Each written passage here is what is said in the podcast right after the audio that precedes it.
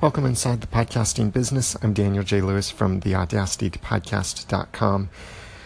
Publishing frequency is something that many early podcasters think about, and it's something that you should think about, especially in trying to build a business or build a brand with your podcasters. Simply build an audience with your podcast.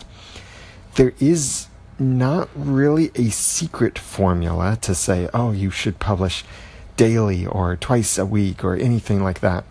What's most important is consistency. If you can be a daily podcast and that's maintainable for you, then go ahead with that. If a weekly podcast is more maintainable, go ahead with that. It's really about what matters most to your audience and, and how can you connect best with your audience. Sometimes there's so much content you have to publish multiple times per week. Sometimes there's not enough content to publish multiple times, but it's, it's what works for you and whatever that schedule is, be consistent with it. So if it's daily, that means you got to figure out a way to maintain a daily schedule. Just this project with uh, National Podcast Post Month, NaPodPoMo, has been a good challenge to me to try and record a daily podcast episode. And it's not part of my daily routine. I've been, and currently am, even with this post, very close to the deadlines sometimes because I don't have a set schedule of when I'm going to record. I do have a list of what my separate episodes will be about. So I've planned. But for the daily consistency, I haven't really structured that in. So, whatever the structure, the frequency is that you can maintain, that's what you should shoot for. Yes, it can be fun to give an extra push at the beginning, or even to give an extra push just so you're ahead of schedule and have several episodes queued.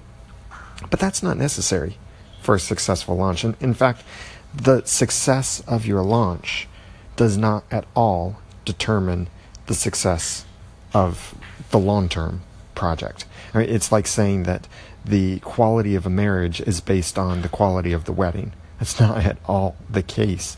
There's there's nothing or there's very little about the wedding itself that determines the success of the marriage. It's what happens after the wedding. What's the day to day? What's the consistent work between the two people in their relationship with each other? And that's how it is with your podcast. You are, in a way, starting a relationship with your audience when you launch your podcast. And that start of the relationship is not as important as how you maintain that relationship, the consistent quality the consistent schedule of your episodes. It doesn't mean you have to be consistent down to the minute, but if it's an approximate time, like Tuesday mornings is when you publish an episode, stick to that. Be consistent with that. Because over time, that consistency pays off huge dividends. And after a year, for example, of publishing weekly episodes, you'll have about 50 episodes published in a year. And that comes with the consistency. So, whatever the schedule is for you, stick with it. It's not something that you have to bake into your show to say, this is the daily show, unless that's really what you want it to be and that's maintainable for you. Even for this, the Inside the Business podcast, or Inside the Podcasting Business podcast, this is daily only for the month of November. After November, I will probably keep the RSS feed online, but I will move the show off of Anchor. I'll share more thoughts on Anchor later on. But I may continue the show actually after this, but I can promise you it will not be a daily show after National Podcast Post Month because that's not a consistency I can maintain.